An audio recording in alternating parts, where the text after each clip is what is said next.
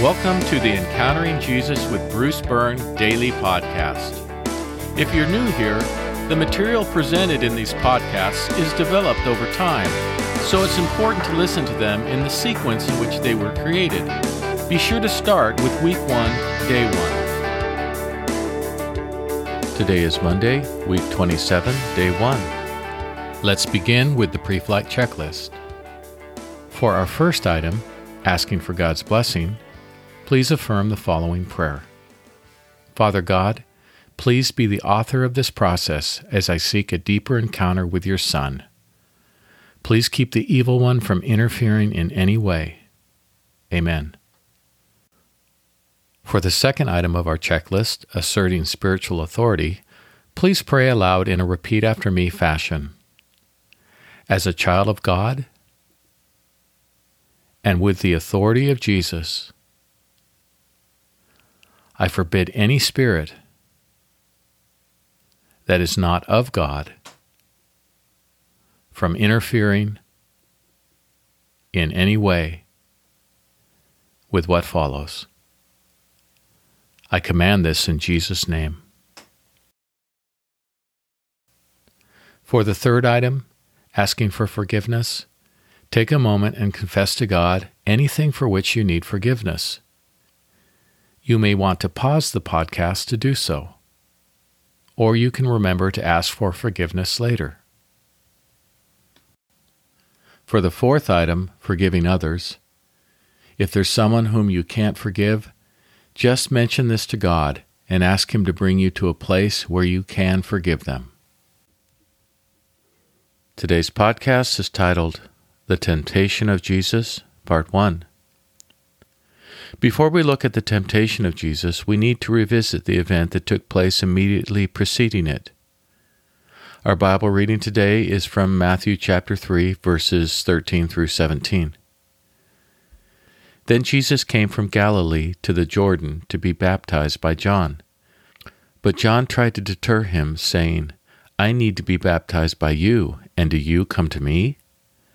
Jesus replied, Let it be so now.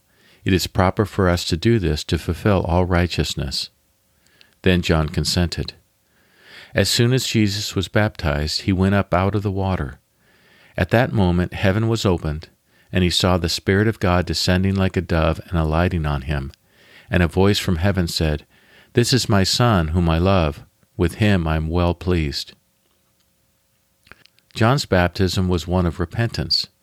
People who were sorry for what they had done came to John, and he baptized them as a sign that they had turned from their sin.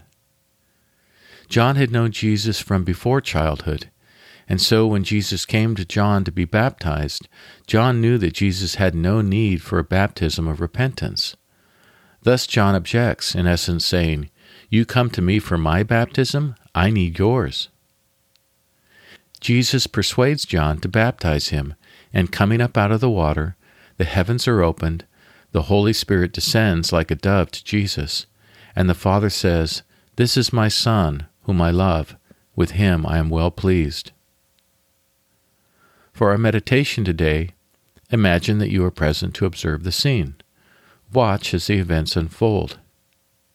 Hear John object to baptizing Jesus. Listen as Jesus persuades John to baptize him. Watch as Jesus comes up out of the water. See the heavens open. Watch as the Spirit descends to Jesus like a dove. Hear the Father from heaven say, This is my Son, whom I love. With him I am well pleased. For today's questions, Question 1. If you had been present to observe Jesus' baptism, but you knew nothing about Jesus, what would you conclude from all that took place? Question 2. How would you describe what took place to a friend who wasn't present? And question 3. What three things does the Father affirm about the Son? For worship today, Consider what we receive when we entrust our lives to Jesus. The heavens are open to us. The Spirit is given to live in and with us. Jesus becomes our big brother. The Father adopts us into his family, and, through the Spirit, we are reborn into God's family. Thank Jesus for giving us his baptism. Our concluding prayer just listen.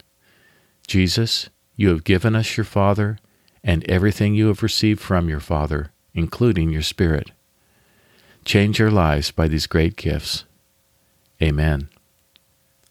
Let's pray together. Jesus, you have given us your Father and everything you have received from your Father,